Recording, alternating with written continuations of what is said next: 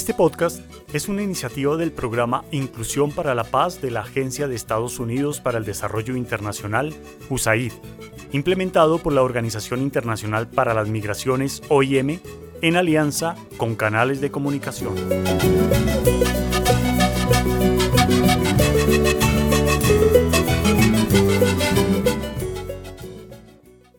Hoy, en Cuenta la Tambora, El sueño de Ana. Cerca a la carretera, saltan y deambulan algunas gallinas. Los primeros cantos de la mañana se escuchan en el interior de la casa. Es una casa sencilla, ocupada únicamente por la profesora Ana. El olor de la leña anuncia el desayuno con la luz de la mañana. Mirella, la encargada del refugio, pasa de vez en cuando a tomar café y a saludar antes de llegar al refugio en las mañanas se han convertido en buenas amigas gracias a las ocurrencias de Manuel y Enrique. Mirella nota algo diferente en la actitud de la profesora hoy y decide preguntarle. ¿Le pasa algo, doña Ana? Hoy no está tan conversadora como siempre. Pues sí, mija. Anoche tuve un sueño que me dejó pensativa. No recuerdo nunca haber tenido un sueño así. No pude volver a dormirme después de eso. ¿Cómo era ese sueño? Cuénteme, doña Ana. Ay, hijita, era la imagen de la Virgen María allá en el fondo de la chocolatera. Por un momento parecía tener vida y mover su rostro. Yo la veía entre humo, como si estuviera en el vapor de la olla. Lo que más me impresionó era su gesto y su mirada. Era como si quisiera decirme algo, hija.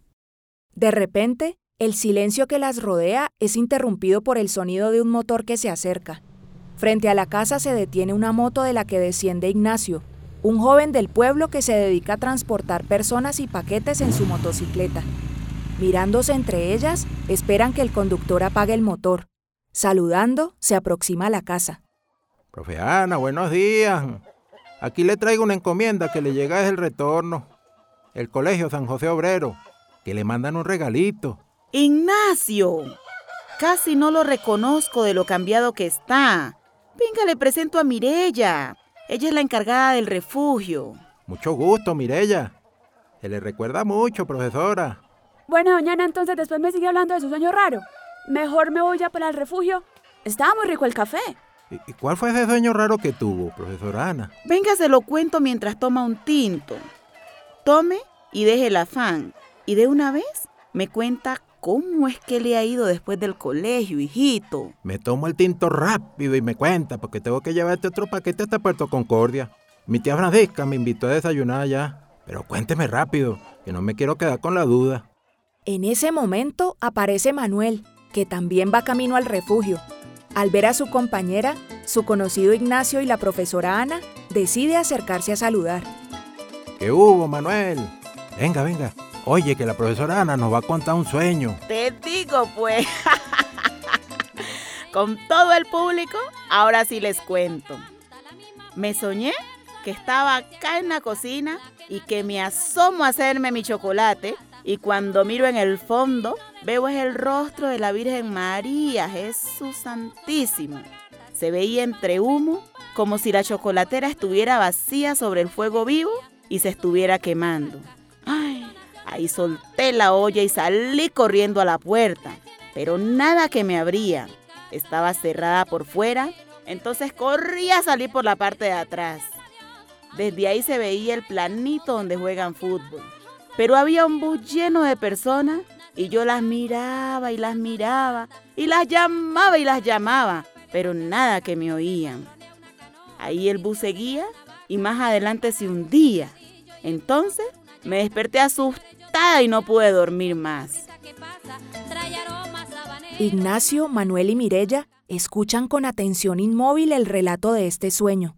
Cuando Ana termina, Ignacio, muy asustado, pone el pocillo del café sobre la mesa. Los otros callados son los únicos que permanecen atónitos con la mirada puesta en la señora. Yo no sé de sueños ni de nada, pero me quedó una sensación fea de que algo malo puede pasar. No diga eso, señora. Vea qué cosas se han visto. A mí me contaron, y esto fue verdad, que por allá por la costa la gente se sueña cosas que significan o anuncian algo, casi siempre malo. Ignacio, apurado, le entrega el paquete a la profesora y se despide nervioso. Sube a su moto y continúa hacia el camino de Puerto Concordia.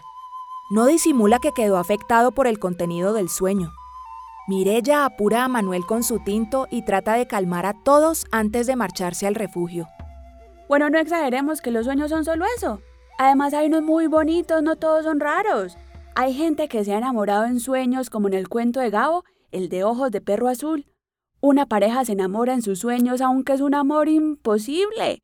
Y también hay gente que se ha ganado la lotería con un número que se soñaron o que salió en un pescado. No todos son malos, ¿cierto, profe? En esos minutos, los tres conversan acerca de los sueños y de cómo a veces en nuestros territorios la realidad se mezcla con la imaginación, agregando elementos maravillosos a las historias. Luego, Mirella y Manuel se despiden de la profesora, prometiendo volver al mediodía. Siguen caminando apurados hacia el refugio, pues ya se hizo tarde. En el camino, ella, como buena lectora, le explica a él de qué se trata este movimiento. Le cuenta que está basado en la observación profunda de las prácticas y costumbres de las comunidades y su relación con los elementos mágicos propios de su repertorio, como los sueños de la profesora o las apariciones. Manuel, muy interesado en el tema, Pregunta si es mágico o fantástico. Mágico, Manuel, mágico. Mire, en las historias a los personajes les parece normal que una mujer salga volando entre unas sábanas recién lavadas o que aparezca un ahogado en la playa y la gente lo empiece a admirar en lugar de enterrarlo rápido. Cosas así pasan a diario en estos países y nadie parece impresionarse. ¿Se acuerda de la mujer que estaba embarazada nueve bebés y resultaron ser puros trapos? Por ejemplo, en la novela de Como agua para chocolate, hay un bebé que llora desde la barriga de su mamá cuando ella pica cebolla. ¡Imagínese! Es como cuando dicen que a un niño le dio mal de ojo y la gente ni se asombra. Es tan común que por eso se volvió importante escribir de esa misma forma. Manuel oye atento a Mirella y piensa en el realismo mágico tan presente en nuestra cultura, en las noticias y en la vida cotidiana. Durante el resto de la mañana, trabajan sin apuros y, como lo prometieron, regresan a casa de doña Ana al mediodía. Llevan un pollo asado para evitar la cocinada, pero cuando ven a la profesora se dan cuenta de que algo no anda bien. ¡Ay, muchachos! Menos mal llegaron. Imagínense que me llamó mi comadre Rosalba, me contó que en el retorno dicen que se apareció la Virgen en una casa de la carretera. Dice que en una chocolatera igual que en mi sueño. Eso no puede ser una casualidad. Se hizo realidad ese sueño tan raro. Eso debe significar algo. Mirella, ahora sí estoy asustada. Pero, doña Ana, ¿usted va a creer en esas historias? Yo sé que es mucha casualidad, pero los sueños son solo sueños. Son como cuentos. Entonces, ¿usted no cree en nada de lo que está pasando? ¿Cómo explica usted que yo me sueñe algo e inmediatamente suceda. Yo la verdad ya estoy es muy asustada. Todo esto está muy raro, muchachos. ¿Dónde se apareció la Virgen? Estas situaciones que parecen mágicas siempre tienen una explicación. Los que las hacemos fantásticas somos nosotros, que las contamos de forma diferente. Eso mismo le decía esta mañana a Manuel. A menudo, nuestras historias cargadas de realidad parecieran tan corrientes que debemos acudir a toda clase de inventos. No se angustie, doña Ana. ¿Por qué no averiguamos mejor y así salimos de dudas? Llamemos a su comadre Rosalba otra vez y le preguntamos por la aparición a ver si nos da más detalles. Aún con miedo y algo de incredulidad, doña Ana accede a llamar a la comadre. Le pregunta quién, cuándo y cómo se dijo exactamente que se había aparecido la Virgen en una chocolatera. Mirella escucha atenta mientras hablan, para ver si logra escuchar el origen de la historia. Pues a mí la que me contó fue doña Susana, la señora de la tienda. Ella dice que le contó su cuñada. La cuñada de doña Susana vive en Puerto Concordia. Que un sobrino de ella llegó esta mañana en San José con el cuento de que se había aparecido la Virgen en una chocolatera. Que todo pasó en una casa de la carretera por aquí cerca. Ya las noticias se han regado en todos lados. Eso están averiguando en cuál casa fue para poder ir a verla. Pero algunas personas están asustadas porque, mano, uno no sabe si eso es bueno o mal presagio. Óigame, doña Rosalba. ¿Y de casualidad ese sobrino se llama Ignacio? Sí, señora, Nachito. El de la moto que hace mandados y lleva paquetes. Fue él. ¿Por qué? Eso es lo que se llama un teléfono roto, doña Ana. La aparición de la Virgen es la misma que usted se soñó, pero mal contada. Al parecer Ignacio no solo lleva paquetes. Una vez resuelto el misterio, doña Ana se despide de su comadre y, más tranquila, encuentra divertido el viaje que ha hecho su sueño. Mirella, por su parte, recuerda el paquete que Ignacio trajo más temprano. Oiga, doña Ana, hablando de paquetes, ¿ya abrió el regalo que le mandaron del colegio? Ana abrió su regalo ante el asombro de todos. Se trataba de una chocolatera nueva. El pulso de la profesora se vuelve a acelerar. Piensa que no pueden haber tantas casualidades en el mismo día. Ay, no, por favor, no vamos a empezar otra vez. Esa sensación de asombro mágico es común en los seres humanos. Eventos como este han sido retratados muchas veces en el cine y la literatura. Y aunque parezca extraño, este tipo de pensamiento hace parte de la realidad. Al terminar la llamada, Ana se siente aliviada y algo ingenua.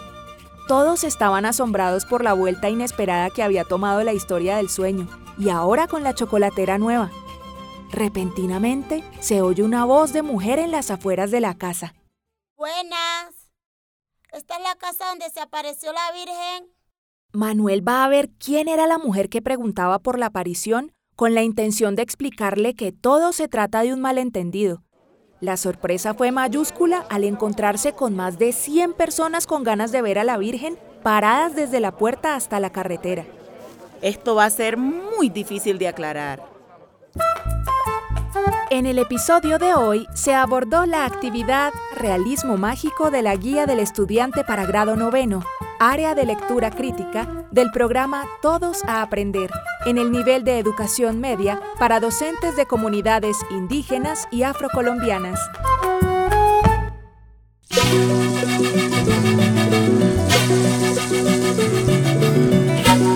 Este podcast se hace posible con el generoso apoyo del pueblo estadounidense a través de la Agencia de Estados Unidos para el Desarrollo Internacional, USAID. Su contenido es responsabilidad exclusiva de sus autores y no refleja necesariamente las opiniones de USAID o del gobierno de Estados Unidos, ni de la Organización Internacional para las Migraciones, OIM.